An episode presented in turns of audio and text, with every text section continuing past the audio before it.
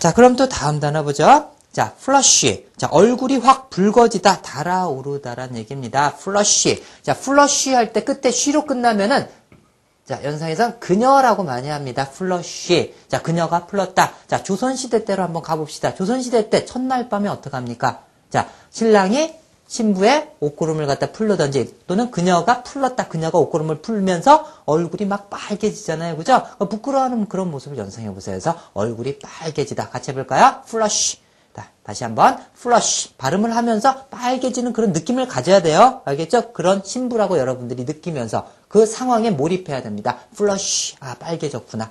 자, 그 다음에 또 하나의 뜻이 있어요. 거기 보면 어, 물이 왈칵 흐르다 뭐 넘치다 이런 뜻이 있습니다. 그래서 조만한 아이들 이렇게 쉬 시키잖아요. 저 쉬하라고 그죠? 그래서 flush 바지를 풀러가지고 쉬하면 어떻게 합니까? 왈칵 쏟아지잖아요. 그죠? 쉬가 그래서 왈칵 물 등에 왈칵 쏟아지다 뭐 넘치다 이런 뜻도 있습니다. 자, 같이 해볼까요? flush 다시 한번 flush 자, 됐죠? 그래서 뜻이 두 가지 다시 한번 정리해 볼까요? 플러 아 플러시 그녀가 풀런 다음에 얼굴이 확 붉어졌죠, 그죠? 자, 그 다음에 어, 플러시 풀런 다음에 쉬를 아이가 쉬를 하니까는 물등이 왈칵 쏟아지다, 뭐 넘치다. 자, 됐습니다. 자.